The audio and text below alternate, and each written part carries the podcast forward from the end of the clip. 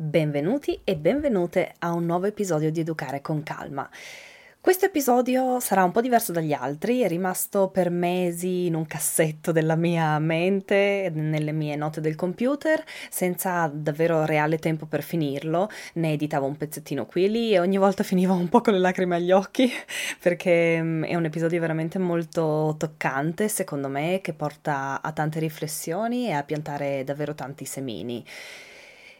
Questo episodio è la mia risposta a una mamma che un giorno mi ha scritto in privato e mi ha chiesto se io conoscessi altri metodi oltre a ABA per suo figlio che ha una disabilità.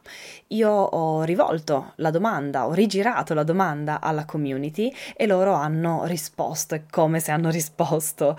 Um, mi sono arrivati centinaia e centinaia di messaggi e um, ho chiesto ad alcune delle persone che mi hanno scritto in privato se avevano voglia di raccontarmi la loro esperienza eh, privata e personale e intima ehm, su questo podcast e così è nato questo episodio, che è una collezione di esperienze e testimonianze. Vi chiedo massima apertura mentale, massima accoglienza e massimo rispetto, soprattutto se decidete di andare a eh, condividere con noi la vostra opinione, i vostri pensieri nei commenti. Vi lascio all'ascolto e eh, la prima testimonianza è di Sonia, mamma di Riccardo. Ciao, mi chiamo Sonia e sono la mamma di Riccardo, un bimbo di 26 mesi con una sindrome rara, la sindrome di Klefstra. Faccio una breve introduzione giusto per far capire il contesto. Allora, la sindrome di Klefstra è una condizione genetica causata dalla microdelezione del cromosoma 9. Ci sono massimo 1000 soggetti in tutto il mondo. Comporta ipotonia, ritardo psicomotorio, ritardo del linguaggio, epilessia, e altre problematiche di tipo organico che adesso non sto a elencare. Eh, molto spesso anche i soggetti sono autistici o rientrano nello spettro autistico. Io, oltre ad essere la mamma di Ricky, sono anche una neuropsicomotricista. Ammetto che non lavoro nel campo da anni, ma la nascita di mio figlio mi ha portato a rispolverare i vecchi libri e a riaggiornarmi, soprattutto per quanto riguarda gli aspetti riabilitativi. E Riccardo è molto piccolo e ha passato una grossa fetta della sua vita ricoverato in ospedale e queste due cose non mi hanno mai portato a pensare di utilizzare una metodica riabilitativa in particolare per lui, come per esempio in questo caso ABA. Però posso parlare della mia esperienza da quando ho iniziato invece ad approcciarmi al metodo Montessori e alla disciplina positiva. Allora, per gran parte della vita di Riccardo io sono stata fissata con la riabilitazione perché volevo cercare mh, di fargli recuperare il ritardo psicomotorio, ma più andavano avanti i mesi, più si aggiungevano cose a cui dovevo prestare attenzione riguardanti i suoi aspetti comportamentali, perché Riccardo è cresciuto e ha sviluppato così come sta continuando a fare il suo carattere. Questo mi ha portato a individuare sempre nuovi aspetti deficitari nel suo modo di comunicare e nel suo modo di essere nelle occasioni sociali e mi sono resa conto che il mio atteggiamento nei suoi confronti, me ne sono resa conto dopo, ecco, non era di accettazione della sua natura, ma bensì mi ponevo sempre in un'ottica di cambiamento di Riccardo, in modo che eh, secondo me, avesse vita più facile nel momento in cui doveva avere a che fare con delle persone diverse da noi della famiglia. A casa lo facevo lavorare tantissimo eh, e oltre alle terapie giornaliere che faceva lui, quando era a casa con me, lavorava sempre.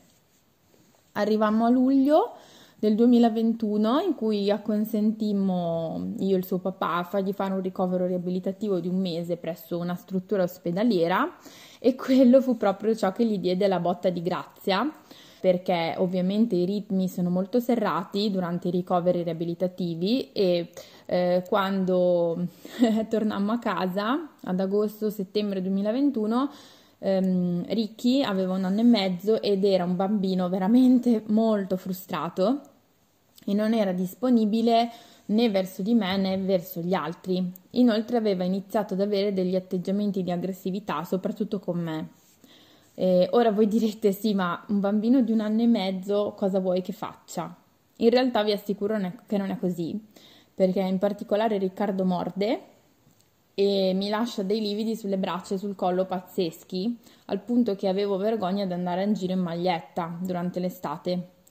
Vi ho detto questo proprio perché eh, è stato ciò che mi ha fatto capire, che mi fece capire che stavo sbagliando qualcosa e che Riccardo me lo stava facendo capire in questo modo. In pratica era arrivato a saturazione e così decisi di cambiare e adottare un approccio più montessoriano e mirato a un'educazione dolce perché è vero che mio figlio aveva e ha una disabilità, ma non per questo motivo allora non dovevo provarci. Da subito eh, ho notato dei cambiamenti positivi con lui e ammetto che mi sono meravigliata, eh, ma soprattutto mi sono meravigliata perché ho capito che mio figlio aveva delle enormi potenzialità che prima non riuscivo a vedere perché ero troppo occupata a pensare di cambiarlo e non ad accoglierlo e aiutarlo nelle sue difficoltà. Intanto il primo grossissimo risultato che abbiamo ottenuto è stato iniziando ad approcciarlo al gioco autonomo e quindi non sempre solo al gioco strutturato con me. Ebbene, così lui ha iniziato a gattonare a 22 mesi. Lui prima non gattonava e non strisciava e non aveva nessun tipo di spostamento orizzontale e questo per noi è stato un enorme passo avanti. In secondo luogo ha iniziato anche a fare dei gesti per farsi capire. Ricky è un bimbo non verbale e ha iniziato a indicare, a farmi capire che ha fame mettendosi la manina davanti alla bocca. Oppure ultimamente abbiamo introdotto sempre con i gesti le emozioni e lui sa farmi capire quando è agitato o quando è felice e emozionato. Quella di tutto questo è proprio che è stato un percorso naturale nato soltanto cambiando il mio modo di approcciarmi a lui, cercando di accogliere le sue debolezze e i suoi limiti e cercando il, la maniera più adatta a lui per aiutarlo, non il mio modo di risolvere, ma il modo di Riccardo che è unico e personale ed è fatto su misura per lui. E, ehm, per ultima cosa voglio raccontare questo e poi chiudo. Prima ho raccontato che Riccardo ha difficoltà a gestire le proprie emozioni, come tutti i bimbi della sua età, e in particolare lui morde molto. Ora che è più grande gli sono venute anche le mani un po' pesanti. Ecco, questa è una cosa che mi mette veramente in difficoltà e faccio molta fatica quando lui ha queste crisi di nervi a mantenere la giusta lucidità, ma cerco sempre di farlo. Bene, l'altro giorno mi sono ringraziata per aver mantenuto la lucidità perché mentre stavamo giocando Riccardo mi ha morso e io, anziché arrabbiarmi, gli ho spiegato, mm, come cerco sempre di fare, perché è giusto che invece lui cerchi di spiegarmi come si sente a modo suo invece che mordermi o picchiarmi. E dopodiché gli ho chiesto: Ma la mamma quando è arrabbiata ti morde? E lui mi ha risposto di no e mi ha dato il suo ciuccio e voleva che lo mettessi in bocca proprio per consolarmi, come fa lui quando ne ha bisogno. Ecco, questo per me è stata l'ennesima conferma che questo tipo di approccio funziona con lui perché lo stimola a pensare e a capire ciò che è giusto da ciò che non lo è. Molte volte si pensa che i bambini disabili possano arrivare fino ad un certo punto, ma spesso e volentieri quel limite lo stabiliscono i genitori, non sono i reali limiti dei bambini. E quindi sono veramente contenta di aver iniziato ad utilizzare questa metodica con lui e ora vi ringrazio per avermi ascoltata e grazie a Carlotta per avermi dato la possibilità di raccontarmi. Ciao! Grazie infinite a Sonia per la sua bellissima introspezione e mm, che mi ha commossa in più di un'occasione. Mi sono addirittura scritta due frasi che mi sono piaciute molto, ve le leggo. Una, mi sono resa conto che il mio atteggiamento non era di accettazione della sua natura, ma mi ponevo sempre in un'ottica di cambiamento di mio figlio. E l'altra è stata questa. Spesso e volentieri i genitori pensano che i bambini disabili possano arrivare solo fino a un certo punto, ma quei limiti li mettiamo noi. E poi mi è piaciuto anche moltissimo che abbia raccontato che quando Riccardo ha iniziato a mostrare atteggiamenti tipo morsi e aggressività fisica, invece di giudicarlo e cambiarlo, Sonia abbia cercato di capirlo, di accoglierlo e questo si riflette non solo nella disabilità ma in tutta la genitorialità. Gli atteggiamenti scomodi dei bambini sono sempre una forma di comunicazione. Quindi grazie infinite a Sonia per avercelo ricordato ancora una volta e adesso lascio la parola a Sara che ci racconta invece di due bambine con cui ha lavorato a eh, scuola, Matilde e Angelica. Ciao a tutti, allora io mi chiamo Sara, sono una psicologa e psicoterapeuta, mi occupo sostanzialmente di famiglie e da un po' di tempo ehm, ho maturato un'esperienza per, rispetto alle famiglie co- che hanno figli con disabilità. Eh, questo perché in passato ho lavorato per molto tempo con bambini con disabilità e mi sono sempre chiesta in che modo aiutarli ancora di più, eh, partendo dal presupposto che eh, il limite che io sentivo, la difficoltà che io sentivo era re- legata al tipo di intervento diverso rispetto ai genitori. E quindi alla fine poi ho scelto di formarmi ulteriormente con, mia, con una scuola di, di psicoterapia eh, rispetto alla, a, alla famiglia perché è quello che sostanzialmente può fare la grande differenza all'interno dello sviluppo di un qualsiasi figlio. Ancora di più quando questo figlio ha una qualche forma di disabilità. In questo momento io lavoro in una neuropsichiatria infantile e mi occupo nel, del servizio di neuroriabilitazione, mi occupo proprio di famiglie eh, di bambini disabili e purtroppo mi piacerebbe molto eh, poterli accompagnare dal momento della diagnosi, ma questa non è una co- cosa ancora prevista qui eh, in Italia e quindi si interviene quando la difficoltà è già bella matura. Mi piacerebbe dire a questa mamma che no, ABA non è assolutamente l'unico tipo di intervento possibile. Eh, per i bambini con disabilità, però eh, diventa molto difficile dire che cos'altro si può fare, dipende, almeno nella mia esperienza posso dire che dipende tantissimo da una serie di variabili, a partire dal tipo di disabilità del bambino, dall'età, dagli obiettivi raggiungibili, dal potenziale e dal tipo di famiglia che si ha a disposizione. Allora io faccio questo esempio a questa mamma. Negli anni ho lavorato eh, porto proprio questo esempio qua con una bambina che aveva una disabilità veramente importante di tipo cognitivo, con un ritardo mentale importante e un, tutta una serie di eh, questioni psicologiche eh, secondarie legate come allucinazioni, come aggressività, eh, come impaccio motorio.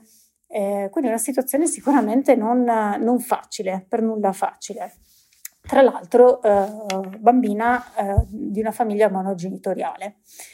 Eh, mi era capitato di pensare che potesse essere utile per lei eh, un approccio di tipo ABA, soprattutto nel momento in cui un grande ospedale italiano aveva mm, posto come diagnosi non l'autismo ma dei tratti di tipo autistico rispetto ad alcuni suoi comportamenti.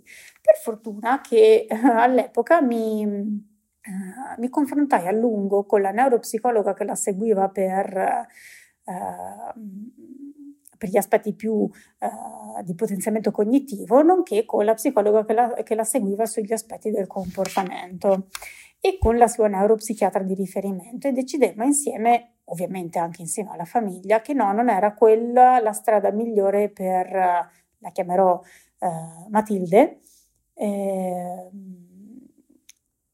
perché eh, probabilmente l'avrebbe limitata, ci saremmo concentrati più su aspetti di apprendimento che non su quelli di relazione. Invece in quella situazione lì era assolutamente fondamentale lavorare su aspetti legati alla relazione con, eh, con chiunque, quindi su un lavoro con la famiglia rispetto alla relazione legata in particolare con la mamma e con la nonna, che erano i due punti fondamentali, la relazione con i compagni. Abbiamo lavorato a lungo all'interno della scuola Montessori per fare in modo eh, che la relazione rispetto a questa bimba non fosse un qualcosa di calato dall'alto, ma fosse un piacere che nasceva dai bambini. Abbiamo dovuto utilizzare dei trucchetti per fare questa cosa. Allora, dalla nostra c'era il fatto che l'aggressività non era mai rivolta ai pari, era sempre rivolta agli adulti. Però abbiamo lavorato a lungo con le insegnanti per offrirle degli spazi eh, di apprendimento dove lei potesse sentire il, me- il, meno possibile il gap di differenze, dove in realtà venisse scelta all'interno dei gruppi, questo lo voglio raccontare perché è stato uh, per lei molto importante, dove venisse scelta dai, dai compagni per essere inserita nel gruppo perché questo avrebbe portato il gruppo a... Um, sostanzialmente a vivere delle esperienze più divertenti di quelle eh, degli altri gruppi. Faccio un esempio, in un momento in cui la scuola doveva, la classe doveva lavorare sul sistema solare, concetto abbastanza complicato per, eh, per Matilde, Uh, il gruppo che avrebbe lavorato, tutta la classe è stata suddivisa in gruppi, quello che avrebbe dovuto lavorare con lei avrebbe dovuto proprio costruire concretamente un sistema solare. Quindi va da sé che, ok, è stato un trucchetto, però tutti avevano iniziato a desiderare di lavorare con lei. Questo perché poi via via era diventata un po' uh, un punto fisso, quindi lavorare con Matilde significava utilizzare una serie di strumenti estremamente piacevoli. E siamo arrivati al punto che eh, nella collaborazione con la famiglia, con, uh, uh, con gli specialisti, eh, si è addirittura pensato di eh, farla partecipare, vabbè, eh, non addirittura, però di farla partecipare ad un'uscita che era prevista dalla scuola di alcuni giorni. In uscita che prevedeva anche l'accompagnamento dell'insegnante di sostegno che non sarebbe potuta essere presente negli ultimi giorni per un impegno personale e quindi in teoria questa bimba sarebbe dovuta rientrare a casa prima degli altri, ma in realtà poi l'ambiente creato, la forza dei compagni, la consapevolezza degli insegnanti sul potenziale, il riuscire a capire esattamente in che modo gestire le crisi da un punto di vista di relazione ha permesso tutti, agli adulti sostanzialmente di dire no ma perché dovrebbe tornare? È tutto estremamente eh, gestibile e comprensibile e quindi è stata fatta la richiesta di lasciarla eh, partecipare anche agli ultimi giorni senza eh, la presenza del sostegno richiesta ovviamente molto ben accolta da, ehm, dalla famiglia e poi chiaramente anche dalla ragazzina stessa. Dall'altra parte però ci tengo a portare anche un altro esempio. Sempre in quella scuola ho lavorato anche con un'altra ragazzina, Angelica, che eh, aveva una diagnosi molto brutta, eh, molto grave, eh, sia su aspetti comportamentali, sia su aspetti cognitivi, sia su aspetti motori. E, ma con lei è stato utilizzato il metodo ABA che io ritengo essere validissimo soprattutto in determinate situazioni. Ad esempio, con lei è stata l'unica modalità che le ha consentito di raggiungere degli obiettivi. Ora, nella mia esperienza mi rendo conto che talvolta sconsiglio di orientarsi verso l'ABA e tal'altra invece consiglio di orientarsi verso quello. Cosa fa la discrimine? In genere è il tipo di relazione che si può eh, creare con tutta l'equipe di riferimento e soprattutto il potenziale a disposizione del, del bambino, perché in aspetti di gravità estrema, ma con la possibilità di raggiungere dei miglioramenti, può essere veramente un aiuto validissimo eh, che non va considerato come un addestramento. Purtroppo in alcuni momenti forse sì, è vero che è un po' alla pari di un addestramento, ma bisogna essere anche eh, onesti e consapevoli che qualche volta ci sono situazioni talmente eh, compromesse dove eh, se vuoi provare a ottenere una differenza, un miglioramento della qualità di vita, devi scendere a dei compromessi molto importanti. È faticoso, è estremamente faticoso, soprattutto quando non si può entrare in relazione profonda con uh, i genitori, che è la parte che io in questo momento sto sentendo come uh, fondamentale. Quindi mi verrebbe da dire a questa mamma che se lei ne avesse la possibilità, essere seguita insieme a, uh, a al papà, se ci dovesse essere, potrebbe già essere una differenza. Quindi ABA no, non è l'unica uh, strada percorribile, ma qualsiasi strada da percorrere all'interno della disabilità richiede eh, un impegno forte e eh, probabilmente la grossa differenza sta anche nel livello di connessione e consapevolezza dei propri limiti eh, come genitore rispetto al bambino ideale e al bambino reale. Questa è un po' la differenza che io ho sostanzialmente sentito e sento eh, tutt'oggi. Nelle famiglie dove eh, si lavora ancora col pensiero del, del figlio ideale da raggiungere, allora eh, l'ABA può essere eh, una valida alternativa. Se invece si riesce a stare più sugli aspetti del figlio reale che sia consapevole, cioè questo non significa che non ci siano degli obiettivi da raggiungere, anzi, eh, ma se quegli obiettivi si calzano a pennello nella relazione con il proprio figlio reale, allora eh, esistono tantissime altre opportunità. Grazie mille Sara per questa tua testimonianza, per averci ricordato che ABA non è l'unico tipo di intervento possibile con la disabilità, purtroppo però è ancora difficile approcciarsi alle alternative e quindi spesso e volentieri si finisce per utilizzare ABA e pensare che sia l'unico, mentre invece non lo è. E poi anche per averci ricordato che davvero qualsiasi strada da percorrere nella disabilità, mm, ma forse anche nella genitorialità, richiede un impegno forte e eh, eh, la differenza sta nella consapevolezza dei propri limiti come genitore rispetto al bambino ideale e al bambino reale. Questa è una distinzione che mi è piaciuta moltissimo che tu abbia fatto, eh, specificando anche che a volte ehm, il, il, lo scegliere il metodo ABA rientra di più, diciamo, nel momento in cui si guarda più al bambino ideale, ovvero al bambino che noi vorremmo, piuttosto al bambi- che al bambino reale, ovvero al bambino che abbiamo davanti. E questo credo che sia sia veramente molto una riflessione, un semino, ecco, un bellissimo semino da piantare. E devo dire che mi è piaciuto anche moltissimo che tu abbia, ci abbia raccontato anche molto umilmente che all'inizio pensavi che ABBA fosse la strada migliore per Matilde e ti sei invece poi messa in discussione, ti sei confrontata con umiltà con altre persone e hai cambiato direzione. E mh, questo secondo me è un qualcosa che dovremmo fare tutti insegnanti ed educatori. E poi vabbè, mi ha commossa tantissimo la storia dei trucchetti per integrare Matilde nella scuola Montessori e fare in modo che gli altri compagni volessero proprio lavorare con lei e sentissero il desiderio di, to- di lavorare con lei. Quindi grazie, grazie, grazie per questa tua bellissima testimonianza. Lascio la parola a Marisa. Mi presento, mi chiamo Marisa, sono un'ex alunna Montessori. Ho frequentato sia la casa dei bambini che eh, la scuola elementare.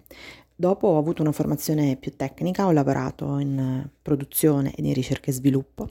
Per motivi poi familiari ci siamo trasferiti e sono mamma di due adolescenti.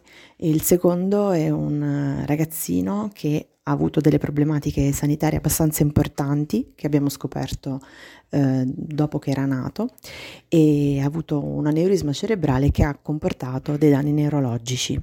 Questa situazione ha cambiato totalmente il nostro assetto familiare, soprattutto il mio assetto personale e quindi per tanto tempo ho accantonato diciamo la mia realizzazione personale in ambito lavorativo dedicandomi completamente alla famiglia all'educazione e anche alla riabilitazione di mio figlio. Ho fatto tantissimi corsi e mm, mi sono anche formata, ho un diploma di differenziazione Montessori e attualmente mi sono invece rimessa in gioco il lavoro come educatrice in una scuola dell'infanzia a sperimentazione Montessori. Il mio rapporto appunto con la, mm, il mio ingresso nel mondo della disabilità è stato, come per ogni genitore, un pochettino traumatico, ma alla fine ho cercato di eh, convertire questo trauma in un'occasione, in una risorsa, sempre senza eh, mai perdere le, le, speranze di recupero e mh, mm, nonostante i danni fossero davvero oggettivi e molto importanti. Faccio parte anche di due associazioni, una si occupa di scuola ed educazione, ovviamente portando avanti il pensiero montessoriano, l'altra invece si occupa di informazione, fare rete e tutela delle famiglie in cui è presente un minore con disabilità. Come ha cambiato eh, l'approccio montessoriano la, la, mia vita, ma anche la vita eh, di mio figlio e il suo recupero? Mm, come genitori abbiamo approcciato eh, moltissimi esperti, abbiamo girato molto, però eh, ci accorgevamo che praticamente alcuni approcci terapeutici diciamo che non corrispondevano molto al nostro stile educativo, ehm, che è sempre molto accogliente eh, e non troppo direttivo. Quindi eh, personalmente mi, mi, facevo molte domande e man mano che mi formavo, man mano che assistevo ad alcune terapie che mio figlio faceva, mi, ricordava, uh, mi ricordavano appunto le attività che io facevo quando ero piccola a scuola.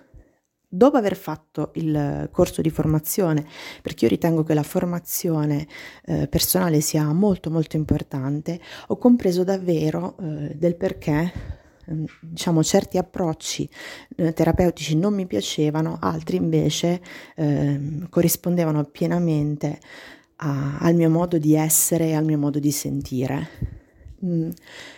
Quello che eh, Maria Montessori ha scoperto, essendo lei mh, mm, stata un medico, una neuropsichiatra e avendo avuto una formazione scientifica, Uh, lei ha intuito e poi ha messo in campo una serie di mh, mm, esperimenti, possiamo dire così, con dei bambini, lei è riuscita a capire il meccanismo di apprendimento del cervello dei bambini, che è totalmente diverso dal cervello degli adulti e le modalità di apprendimento sono davvero molto molto diverse. Il bambino ha queste finestre eh, di sviluppo eh, in cui si modificano addirittura proprio i muscoli eh, o le ossa e, ehm, ad esempio quando un bambino molto piccolo impara a parlare o impara a camminare ed è un processo assolutamente naturale perché noi esseri umani siamo programmati per fare quello, quindi per camminare, per parlare, per avere una mente matematica, eh, imparare l'acquisizione degli schemi. Quando subentra la disabilità, diciamo questi schemi ogni tanto saltano perché bisogna approcciare eh, e ad avere una, men- una, mente un pochettino, una visione leggermente diversa delle cose. Ad esempio mio figlio, eh, avendo imparato a camminare verso i quattro anni e mezzo, eh, adesso continuo ad avere delle difficoltà motorie eh, strettamente legate al fatto che quando impara un neonato a camminare il suo corpo, il peso è molto esiguo e quindi le ossa e i muscoli si sviluppano in maniera armonica, ovviamente se per danni esterni o per interferenze esterne questo processo non avviene, eh, avviene comunque va appunto supportato in una certa maniera, lui ha usato il camminatore, quindi attraverso anche ausili, supporti, ma non sarà mai eh, lo stesso processo di quando eh, il bambino si trova nella sua finestra naturale di acquisizione e apprendimento di, di quel processo.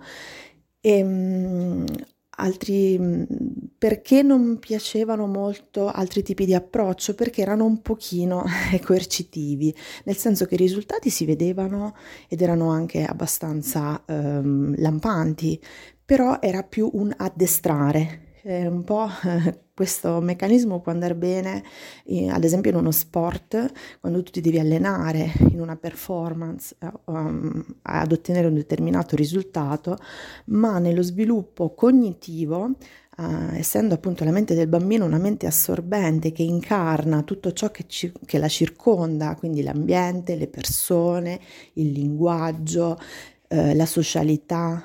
E, um, una forzatura dall'esterno potrebbe deviare il processo dal suo sviluppo naturale.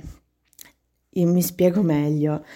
E la spinta ad imparare deve sempre e comunque essere una spinta interna affinché quell'acquisizione rimanga permanente, perché se la spinta avviene dall'esterno, l'acquisizione c'è, ma potrebbe essere eh, un pochettino eh, forzata e potrebbe appunto impedire alla volontà del bambino e quindi poi della, dell'adulto di domani di essere completamente libera. Eh, infatti ehm, bisogna creare tutto attorno delle mh, condizioni affinché il bambino possa da solo eh, riuscire ne, nell'intervento terapeutico.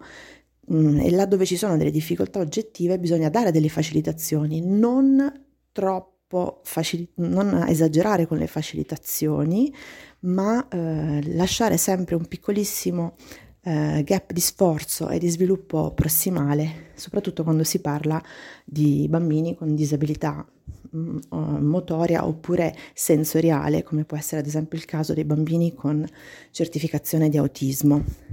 Prendere in considerazione la diversa percezione che eh, i bambini con disturbi sensoriali hanno appunto ci porta ad avere un nuovo sguardo e a capire qual è l'ostacolo, qual è la difficoltà che impedisce lo sviluppo che può essere del linguaggio piuttosto che della scrittura o dei movimenti e qual è eh, la, eh, la motivazione che spinge ad esempio alle stereotipie che sono delle autostimolazioni? Perché eh, il bambino, i bambini non hanno solo bisogno di cura fisica per mangiare, dormire, star bene, hanno anche bisogno di cibo eh, spirituale, di cibo, hanno una fame mentale perché vogliono imparare, vogliono riuscire ma eh, nei cervelli neurodiversi, eh, essendo, molto, ehm, eh, essendo invece il mondo che li circonda un, un, mondo neurotipico, fatto da persone neurotipiche che agiscono e ragionano in maniera neurotipica, questo processo è molto difficile.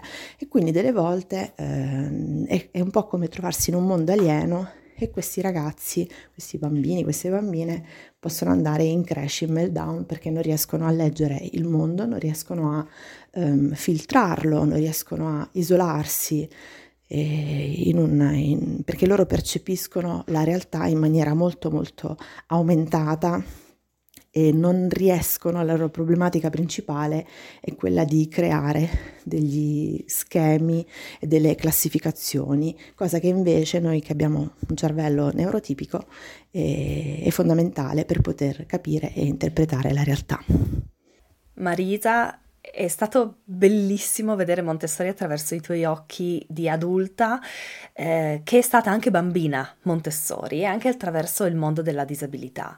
Grazie davvero infinite per averci raccontato la vostra storia con molto tatto e molta delicatezza. Una frase che mi è rimasta molto impressa è questa, e me la sono scritta.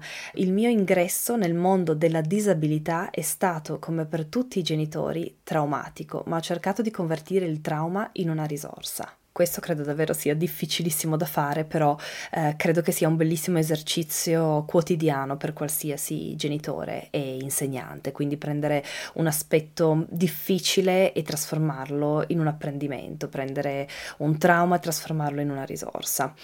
E poi mi ha, colpito, mi ha colpito moltissimo anche quando ha detto che un bambino con un cervello neurodiverso si sente un po' come un alieno in un mondo neurotipico. Mi ha fatto sorridere, devo ammettere, perché la stessa metafora per me si potrebbe usare anche per tutti i bambini e le bambine che vivono in un mondo di adulti, con mobili per adulti regole per adulti. Ecco, si sentono alieni. E ora ringrazio ancora Marisa e lascio la parola a Valentina, alla quale ho richiesto un intervento per spiegarmi e spiegarci che cosa sono ABA, l'analisi del comportamento applicato, e la token economy, quindi lascio la parola a lei. Ciao Carlotta, ciao a tutti, mi chiamo Valentina, perdonate purtroppo la voce ma sono reduce da una brutta influenza. Eh, sono un educatore professionale, eh, tecnico del comportamento ABA, operatore TMA. Lavoro con lo spettro autistico ormai da, da diversi anni. La, mm, la, risposta alla domanda di, di Carlotta sul, mm, sul discorso eh, token economy eh, e eh, gestione della disabilità, metodo ABA, eh, o lo spettro autistico eh, è molto molto ampia, eh, cercherò di essere breve e più, più chiara possibile.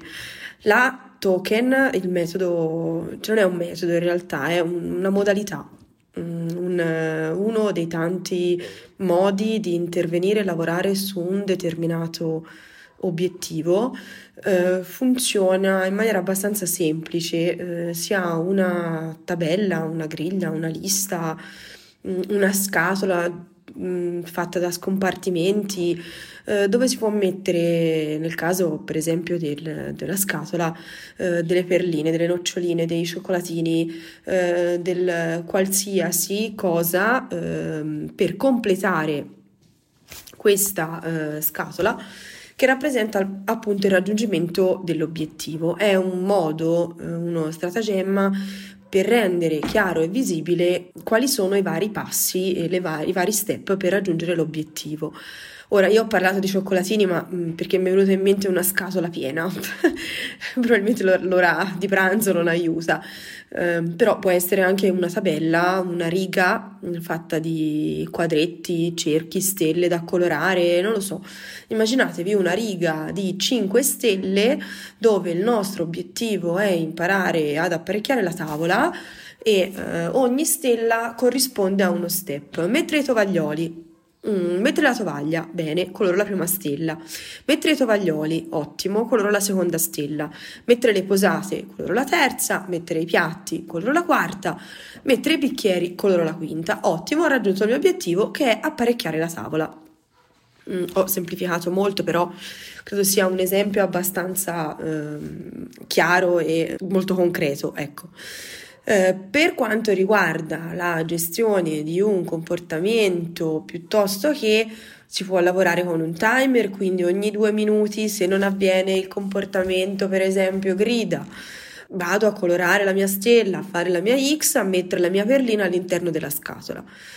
Uh, se io nel secondo lasso di tempo di due minuti urlo, non metterò la perlina, quindi il mio raggiungimento dell'obiettivo si ferma fino a che io non ho raggiunto i miei micro obiettivi.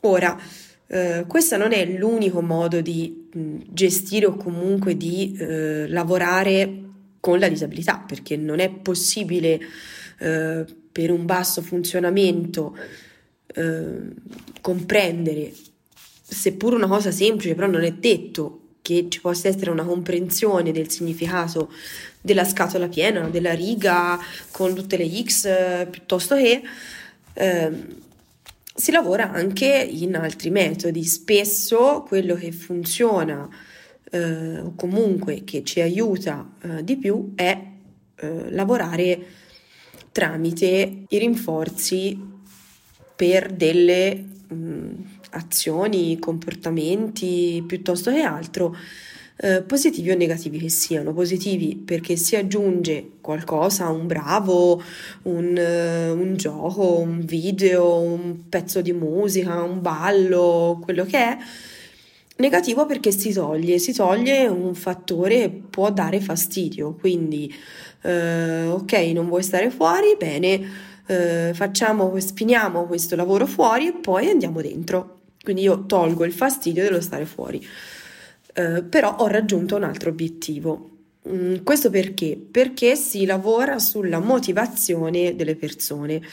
Eh, più una persona è motivata e ha interesse a fare quella determinata attività, quel determinato lavoro, piuttosto che um, uh, mantenere un determinato comportamento, piuttosto che eh, più è motivato ad imparare a prendere e introiettare quello che, ehm, che si sta cercando di eh, riabilitare o abilitare. Eh, perché parlo di riabilitare o abilitare? Perché non è detto che una persona non sia in grado eh, di mh, mm, lavorare su se stessa in, con tutte le abilità, non è detto che una persona abbia un modo di affrontare determinate cose, piuttosto stimoli o chissà che cosa, e gestirle allo stesso modo di un'altra. Quindi si parla di abilitazione quando si trova il modo di apprendere, gestire, fare qualcosa, riabilitare quando si trova un modo che potrebbe essere migliore. Mi diceva eh, Carlotta del modo di lavorare solo seguendo il metodo ABA. In realtà non è così. È diciamo uno dei metodi più diffusi, eh, non ci sono, a mio avviso, scuole di pensiero così eh, selettive da dire si fa solo quello, perché per una persona eh, con disabilità. Trovare la giusta eh, terapia, la giusta strada è come eh, trovare il giusto paio di scarpe per affrontare una lunga camminata. Io posso avere anche il più bel paio di scarpe che io abbia mai visto, ma se sono scomode la camminata io non la faccio. Quindi devo trovare il mio giusto paio di scarpe. Detto questo, spero di essere stata abbastanza chiara, di non aver fatto eh, confusione a nessuno. Eh, qualora ci dovessero essere dei dubbi, potete tranquillamente scrivere a Carlotta e se posso vi rispondo. Grazie Carlotta. Grazie mille Valentina. Eh, una cosa che mi è piaciuta molto è che Valentina ha detto che ovviamente non ci si può impuntare su una terapia, perché una terapia è un po' come un paio di scarpe, mi è piaciuta questa metafora, dobbiamo trovare quelle che sono adatte a noi. Magari ci piacciono un sacco quelle che sono sullo scaffale, ma poi ce le mettiamo e non ci piacciono al piede o non sono comode, mentre invece poi ne proviamo un paio che magari non ci piaceva così tanto, non ci aveva convinti prima, però poi quando ce le abbiamo addosso ci stiamo davvero bene, ci sentiamo a nostro agio e sono comodissime. Ecco, questa metafora mi ha aiutato tanto tanto a, a capire l'approccio. Eh, dovete sapere che Valentina è stata così gentile da registrare tutto questo due volte perché la prima, vor- la prima volta era in macchina e eh, c'era moltissimo rumore di sottofondo, ma di quella registrazione ho salvato una parte perché mi ha aiutato davvero tanto a capire in termini pratici la differenza tra lavorare con la motivazione personale invece che con la token economy e spero aiuti eh, anche voi. E quindi lascio la eh, parola a lei. Eh, vi ringrazio per la vostra pazienza con i rumori di sottofondo, anche se devo dire che questa parte era migliore delle altre perché credo si ferma un paio di volte a un semaforo perché lo stava registrando in macchina e quindi eh, a tratti eh, c'è più silenzio. Ma vi consiglio comunque magari di abbassare leggermente il volume adesso e poi aggiustarlo al livello che è più comodo per voi. Pronti? Lascio di nuovo la parola a Valentina. Il concetto fondamentale è che si lavora sulla motivazione. Una persona motivata a fare, a raggiungere un obiettivo, apprenderà di più e meglio. Per esempio, un laboratorio di ceramica dove si lavora la creta, eh, si colora, si fa quelli che sono gli oggetti piuttosto che vasi, formelle, chi più ne ha più ne metta. Nel mezzo, nel laboratorio, c'è tanto da apprendere. Lo stare in gruppo, i tempi di attesa per la cottura, per la lavorazione, per il colore, motricità fine, manualità, eh, sviluppare il tatto, perché comunque eh, la creta ha una consistenza particolare quando la stiamo lavorando. Eh, la concentrazione, il mantenimento del compito e la soddisfazione dov'è? Il rinforzo dov'è? Il rinforzo è nel vedere il prodotto finito. Quindi noi si lavora su tutta una serie di attività e di abilità da sviluppare, da eh, portare avanti, da migliorare all'interno di un progetto più ampio, che è quello del raggiungimento del vaso, dove anche solo tirar fuori il vaso, la formella, quello che è dal forno, è un grande rinforzo cavoli, l'ho fatto io, ho fatto un vaso, l'ho colorato io. Quindi si lavora sì spesso sul comportamento, comunque su quelli che sono i rinforzi sulla motivazione personale del soggetto, ma non sempre appunto con la token economy.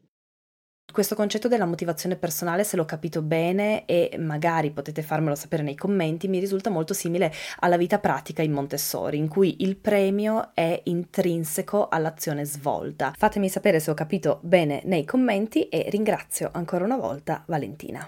Ora lascio la parola a Rachele, invece, che eh, ci racconta la sua esperienza di mamma di Samuele e Gabriele. Ciao, mi chiamo Rachele Nicolucci, vivo in provincia di Padova e con mio marito Alessandro siamo genitori di due bambini, Samuele che ha 7 anni e Gabriele che ne ha 3. Samuele convive con un cromosoma in 21 in più che determina in lui la trisomia 21, una condizione genetica più comunemente conosciuta come sindrome di Down. Io personalmente ho conosciuto la disabilità cognitiva prima di Samuele come sibling, come cioè sorella di mio fratello Luca, che oggi non c'è più e che aveva la stessa trisomia di Samuele. Però quelli erano, direi, altri tempi nel senso che gli strumenti di cui un po' tutti disponevano, specialisti, insegnanti e famiglie, erano diversi da, quelle, da quelli di oggi, dalle risorse di oggi e l'approccio alla disabilità ehm, non era quello che sto sperimentando io oggi. E sono qui anche per questo, per contribuire cioè alla diffusione di un approccio empatico, rispettoso, di successo, che creda davvero nella reale possibilità che tutti anche in presenza di una disabilità cognitiva, possono imparare. Per me la trisomia 21 non è una condizione alternativa alla felicità, sebbene sia più consapevole che autodeterminarsi in pienezza e libertà quando si convive con una disabilità cognitiva, con un cromosoma 21 in più, sia realmente più difficile e mh, richieda davvero più impegno al bambino che apprende, ma anche alla famiglia, al gruppo di riferimento. Credo però che i bimbi con la trisomia 21 possano imparare, apprendere, decidere per se stessi e avere una vita felice, piena. Io ho studiato da prima per insegnare lettere nella scuola secondaria di primo grado ma mh, mm, quando è nato Samuele il voler rendere onore a lui e il volerlo accompagnare in questo viaggio insieme mi ha messo nella condizione di rimettermi a studiare nel tentativo di comprendere come essergli più di aiuto. Perciò tutt'oggi continuo a formarmi, a studiare, a ricercare per capire come si attiva la nostra mente, per capire come apprendiamo, come si apprende con successo e come funziona il nostro cervello quando impara a parlare, quando legge, quando scrive, quando fa di conto. Così in questi sette anni io e Alessandro abbiamo ricercato davvero molto per Samuele e abbiamo trovato diverse interessanti risposte ai suoi bisogni formativi. Alla fine abbiamo scelto di mh, mm, fare nostra principalmente la strada della mediazione del metodo Feuerstein, la cosiddetta pedagogia della mediazione Feuerstein, perché tra tutte le offerte formative ci sembra quella più in grado di rispondere a, um, alle sue esigenze, ma capace di farlo riconoscendo dignità alla persona con disabilità cognitiva. Um, ed è la via maestra per creare eh, attraverso l'ambiente di riferimento modificabilità cognitiva. Io oggi mi occupo di processi cognitivi dell'apprendere e um, di metacognizione infantile. Sono una mediatrice Feuerstein e nel maggio del 2020 ho pubblicato il mio uh, blog Sindrome da apprendimento, tramite cui condividiamo il nostro approccio innovativo per certi versi alla trisomia 21, il nostro modo di sostenere l'indipendenza cognitiva del nostro bambino giorno dopo giorno e mh, mm, come tentiamo mm, di fare nostra l'espressione del dottor Feuerstein che sosteneva che l'intelligenza si allena.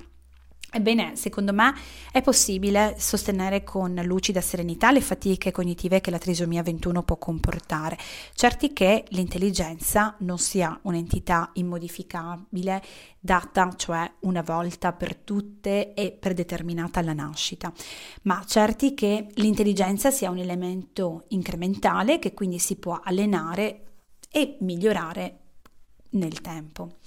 Oggi le neuroscienze ci stanno chiarendo molti aspetti riguardo lo sviluppo cerebrale dell'uomo, ci parlano di plasticità cerebrale, di modificabilità cognitiva e mettono anche limiti o punti di fragilità di teorie e indicazioni elaborate dagli studiosi prima delle neuroscienze.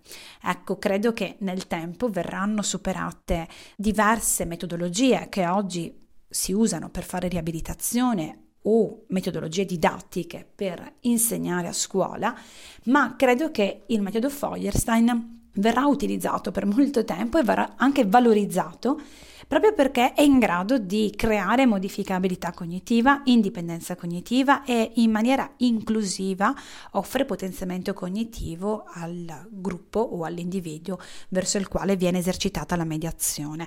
Il tutto nel rispetto della persona, delle sue caratteristiche, dei suoi tempi, delle sue preferenze e soprattutto delle sue potenzialità. La cosa interessante è che come genitori stiamo facendo nostro questo stile, stiamo tentando di fare nostro questo stile perché siamo consapevoli che non può bastare un'ora, due, tre Non possono bastare pochi minuti dedicati alla stimolazione cognitiva o al sostegno cognitivo per essere davvero di aiuto. Bisogna prendersi eh, cura dello sviluppo cognitivo dei bambini, soprattutto se fanno più fatica ed è necessario una certa costanza. Così nel nostro stile genitoriale stiamo cercando di coniugare da un lato le attenzioni della pedagogia della mediazione, dall'altro i, così, gli elementi ehm, che fanno un'educazione rispettosa ed empatica. Cerchiamo di guardare i nostri figli al di là, cioè delle etichette che la società, la genetica, la cultura potrebbe spingerci a mettere su di loro. Certo questo richiede impegno, costanza, ma è quello che ci sta permettendo di offrire occasioni di successo e di ehm, soddisfazione proprio per i, nostri, per i nostri bambini.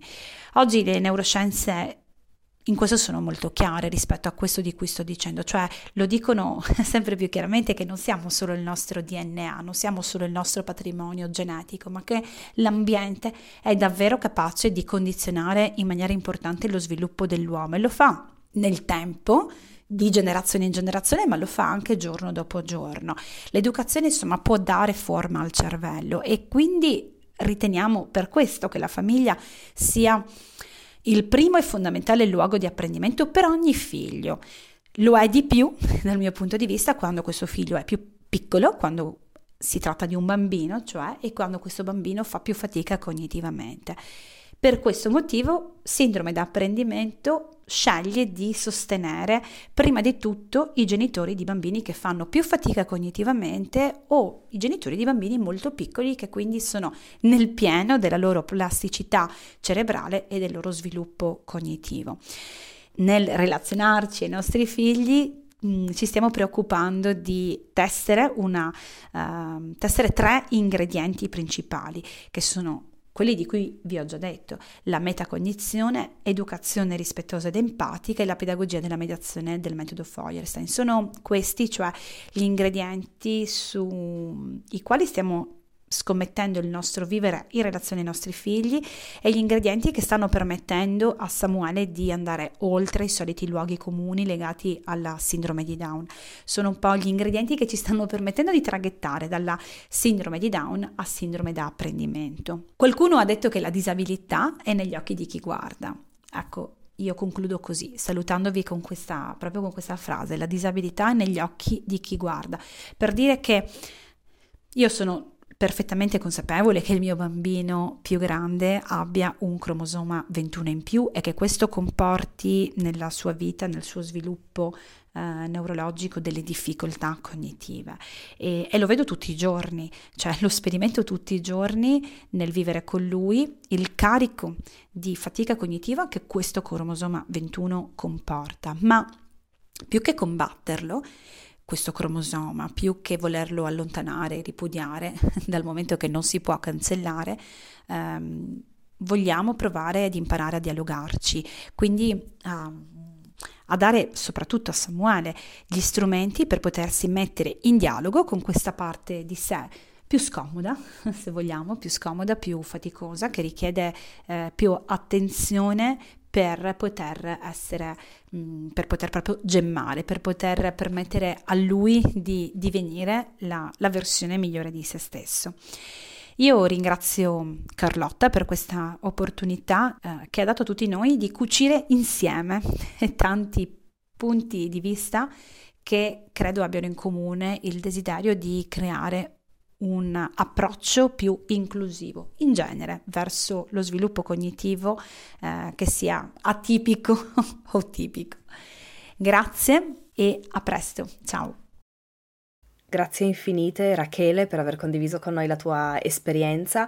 Credo davvero che chi sceglie di condividere esperienze così intime e profonde faccia un bellissimo regalo a chi le ascolta, in questo caso a noi, quindi ti ringrazio con tutto il cuore. Non conoscevo affatto la pedagogia della mediazione Feuerstein e mi ha incuriosita moltissimo per esplorarla e impararne di più, quindi ti ringrazio anche per questo spunto, per questo semino che hai piantato nella mia mente. E poi mi è piaciuto davvero piacciono tantissimo quando Rachele ha detto che dobbiamo prenderci cura dello sviluppo cognitivo dei bambini, perché non si riferiva ovviamente solo a bambini con disabilità, ma a tutti i bambini ed esattamente quello che cerchiamo di fare noi genitori qui sulla, sulla tela, quello che cerchiamo di imparare.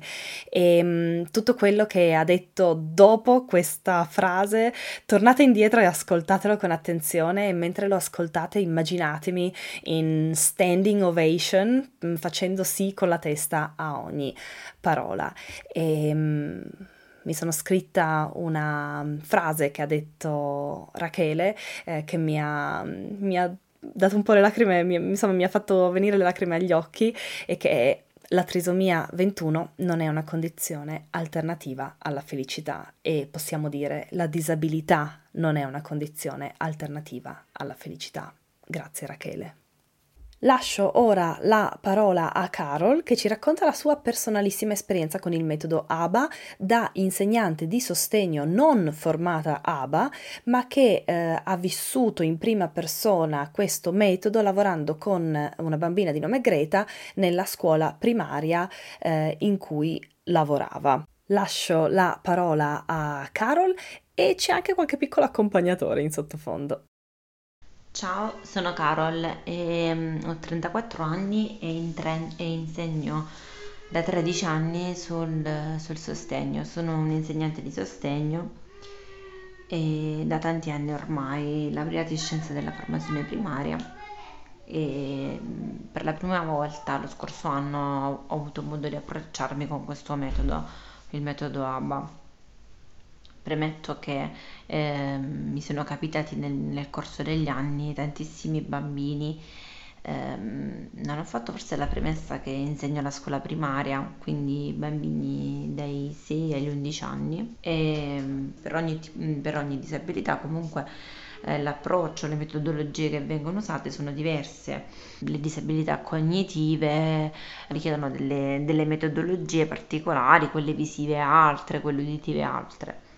Per quanto riguarda invece l'autismo, ehm, appunto come dicevo lo scorso anno mi è capitato di, di avere una bambina eh, che si chiama Greta in terza elementare e questa bambina praticamente seguiva già da tanti anni oramai mm, il metodo ABA in maniera intensiva. Io da quello che ho potuto notare il successo di questo metodo ABA ehm, avviene proprio perché questi bambini sembra proprio che da un momento all'altro eh, facciano un cambiamento. Cioè loro puntano il metodo ABA su questi mm, puntano sui rinforzatori e non solo i rinforzatori sociali, come dire sei stata brava, guardate Greta come brava, oppure eh, super campionessa, dai sei la numero uno, batti 5. Quindi oltre a questi tipi di rinforzatori loro avevano proprio una scatola e dentro questa scatola c'erano delle cose che, degli oggetti che piacevano alla bambina tantissimo.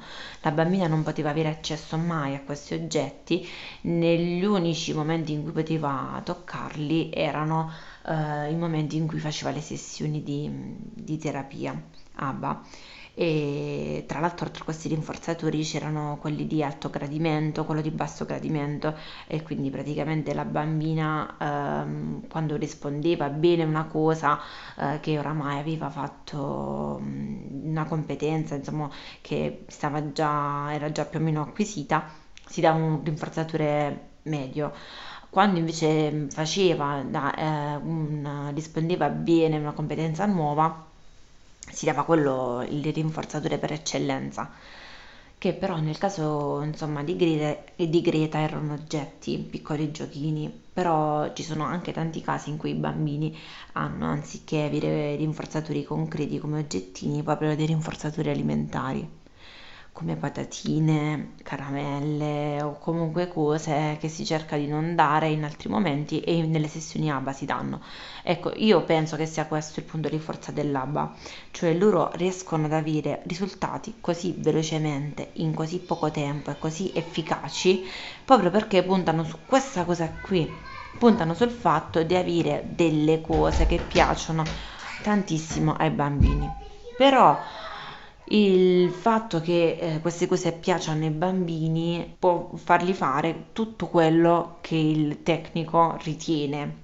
Si pensa che, ad esempio, per quanto riguarda anche i rinforzatori alimentari, per far dire al bambino ho fame, gli si, faceva gli si dava prima un pezzetto di patatina, poi un altro pezzetto di patatina, bastava la prima sillaba, gli si dava un pezzetto, la seconda sillaba un altro pezzetto, un altro pezzetto, un altro pezzetto, insomma praticamente fino a quando poi il bambino arrivava a dire ho fame, quando, si diceva, quando diceva ho fame si esauriva il, questo, questo rinforzo dando l'intero pacchetto di patatine e lì si attivava un nuovo stimolo, quello della sete. Quindi il bambino doveva dire ho sete per avere un gocciolino d'acqua. È vero che questa tecnica ha un'efficacia molto veloce, cioè ha dei risultati immediati, ma questi risultati immediati si vengono fatti a scapito dei bambini eh, perché non vengono rispettate le loro richieste. Vengono, non vengono rispettati i loro tempi e soprattutto i bambini vengono costretti a fare queste cose, insomma, nel momento in cui il bambino si oppone, piange, eh, lo si fa piangere, lo si ignora o comunque gli si dice tu devi fare così, no, no, no, no, no. Quindi il bambino alla fine è rassegnato, deve per forza fare quello che dicono i tecnici. Lo scorso anno la bambina andava spesso in frustrazione e manifestava questa frustrazione mordendosi l'indice, l'indice della mano sinistra.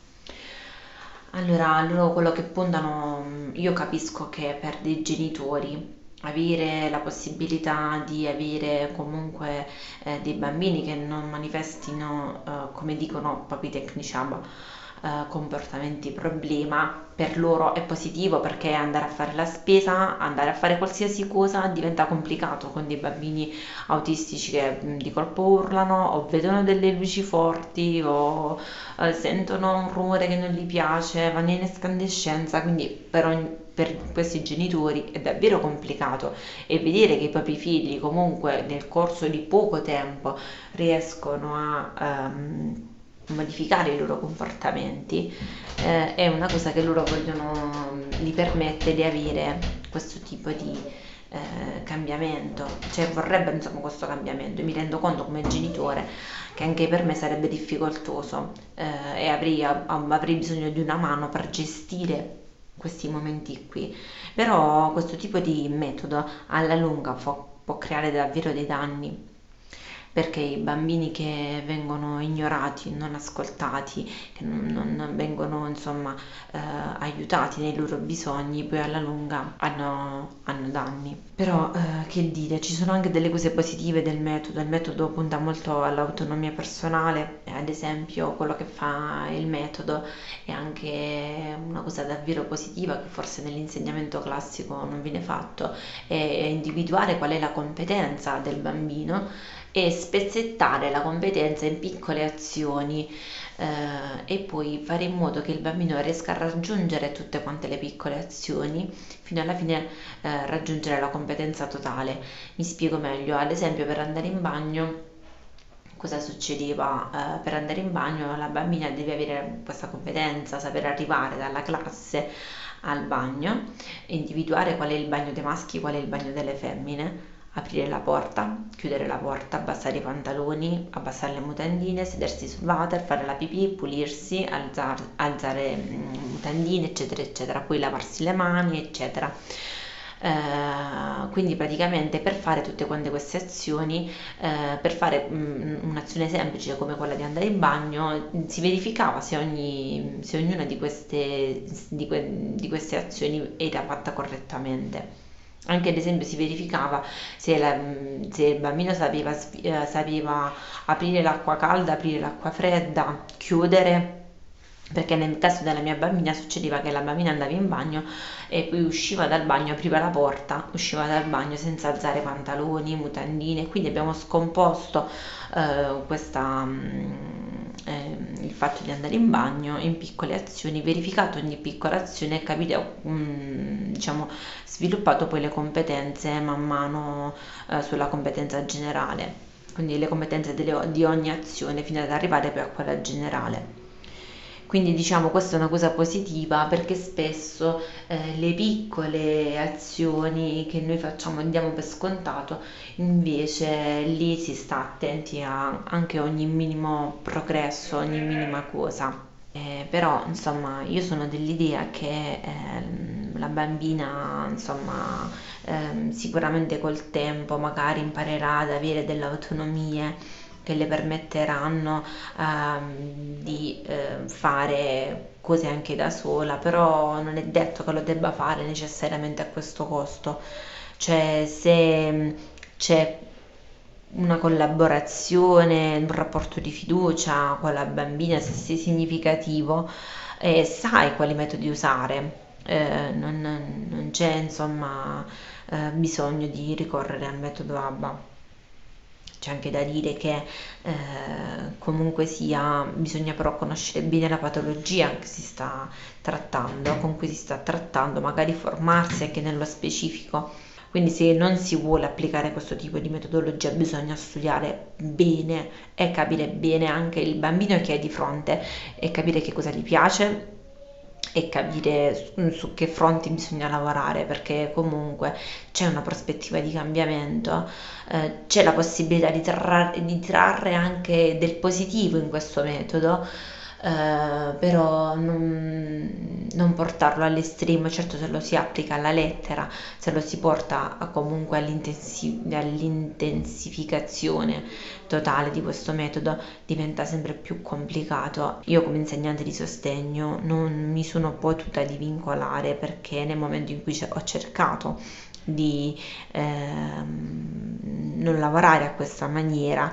Ecco, genitori, tecnici, mm, sono andati dal preside, preside insomma ha un richiamo, quindi ehm, se la bambina fa quel tipo di metodo sei costretto a farlo anche tu. E difatti io ho fatto un anno e poi dopo a mio malincuore ho dovuto lasciare la bambina perché non lo condividevo. Ecco. Un abbraccio forte Carlotta spero che questa mia testimonianza ti sia stata utile. A presto. Grazie Carol, la tua testimonianza sì, mi è stata molto molto molto utile per capire in termini pratici quello che è ABA. Um, ci hai dato proprio davvero tanti spunti di visualizzazione della, proprio della routine pratica del quotidiano e quindi ti ringrazio.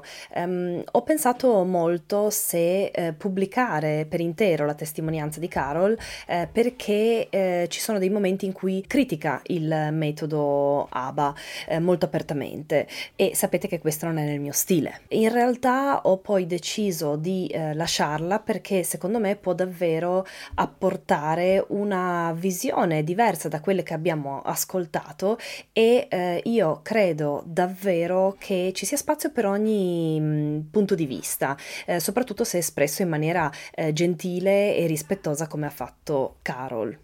Eh, ricordo che ognuno ci racconta il proprio punto di vista da professionista del settore o da genitore di bambini diversamente abili o da entrambi contemporaneamente. Quindi vi chiedo massimo rispetto per ogni testimonianza e se volete apportare la vostra visione siete benvenuti a farlo nei commenti ovviamente, però sempre senza giudizio, senza critica alle esperienze espresse e piuttosto facendo domande, perché vi ricordo che spesso quando ci sentiamo di criticare qualcuno è anche possibile che sia perché non lo capiamo capiamo e quindi è importante capire quello che non capiamo e fare domande invece di esprimere giudizi. Grazie ancora a Carol per questa tua testimonianza. Lascio ora la parola a Chiara, che è l'ultima testimonianza di questo episodio, che ci parla di un argomento secondo me importantissimo legato alla disabilità, ovvero come noi ci relazioniamo alla disabilità e come spieghiamo la disabilità ai bambini. Vai Chiara. Ciao Carlotta, sono Chiara, abito sul lago di Como e sono un'educatrice. Attualmente lavoro nel mondo della disabilità, dapprima in due comunità e adesso in eh, un centro socio-educativo. La mia esperienza in realtà comincia in un piccolo nido famiglia dove mi sono avvicinata al mondo Montessori e grazie a questa esperienza eh, ho deciso poi di laurearmi in scienze della, dell'educazione e, e, dopo la laurea sono cominciate tutta una serie di esperienze che mi portano qui oggi uh, a parlare di disabilità. È un tema, secondo me, molto complesso perché non basta parlarne con rispetto. Le parole bisognerebbe riuscire a metterle insieme come i colori che un pittore usa sulla sua tela, quindi metterle insieme e, e a volte non usare per forza sempre solo quelle belle. Probabilmente il mio lavoro a questo proposito è ancora lungo, eh, ma questa è sicuramente l'occasione giusta per me. Innanzitutto, quando si parla di disabilità, bisogna essere consapevoli che è una condizione e non un'etichetta e quindi la persona con una qualche disabilità magari eh, ti si siede vicino sull'autobus e nemmeno te ne accorgi, nel senso ehm, che, ne abbia, cioè, che ne siamo inconsapevoli, così come lo siamo di tutte le situazioni che le persone si portano dentro. Questo perché a volte è spontaneo pensare che la disabilità sia legata a qualcosa che si vede pensiamo che queste persone pre- frequentino posti diversi dai nostri, ma non è così. Magari ti si siede vicino una persona con una perfetta sequenza motoria e cerca una qualche interazione. A molti questa cosa spiazza, magari perché abbiamo la musica nelle orecchie con le cuffie e, e una persona ci parla lo stesso ho visto due tipi di reazioni. Chi stranito al- si alza e cambia posto o chi imbarazzato risponde giusto per gentilezza. Ecco, secondo me questa situazione parla molto di noi stessi più che dell'altro, parla di relazione e parlare di disabilità vuol dire sentirci coinvolti, per questo parlo di noi. Aver anche solo assistito a scene come quella ci dà l'occasione di pensare e pensarci in relazione, ovvero includendo e accogliendo nei nostri pensieri che le persone che incontriamo potrebbero avere bisogno di noi.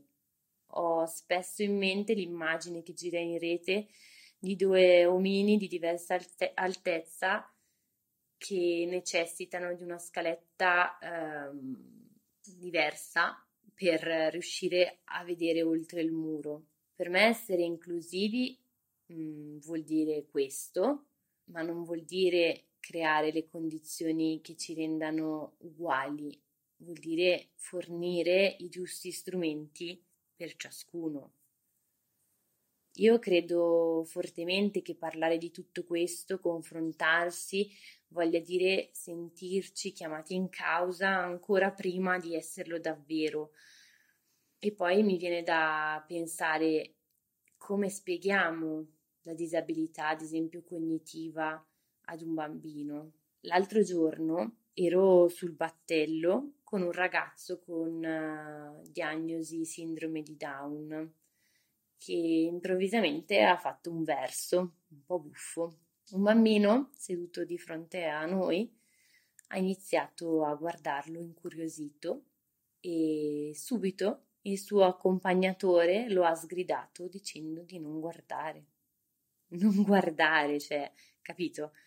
Perché non vogliamo guardare? Io ho guardato il ragazzo con cui ero e l'ho visto che stava ridendo. Guardava il bambino e le onde fuori dal finestrino e rideva.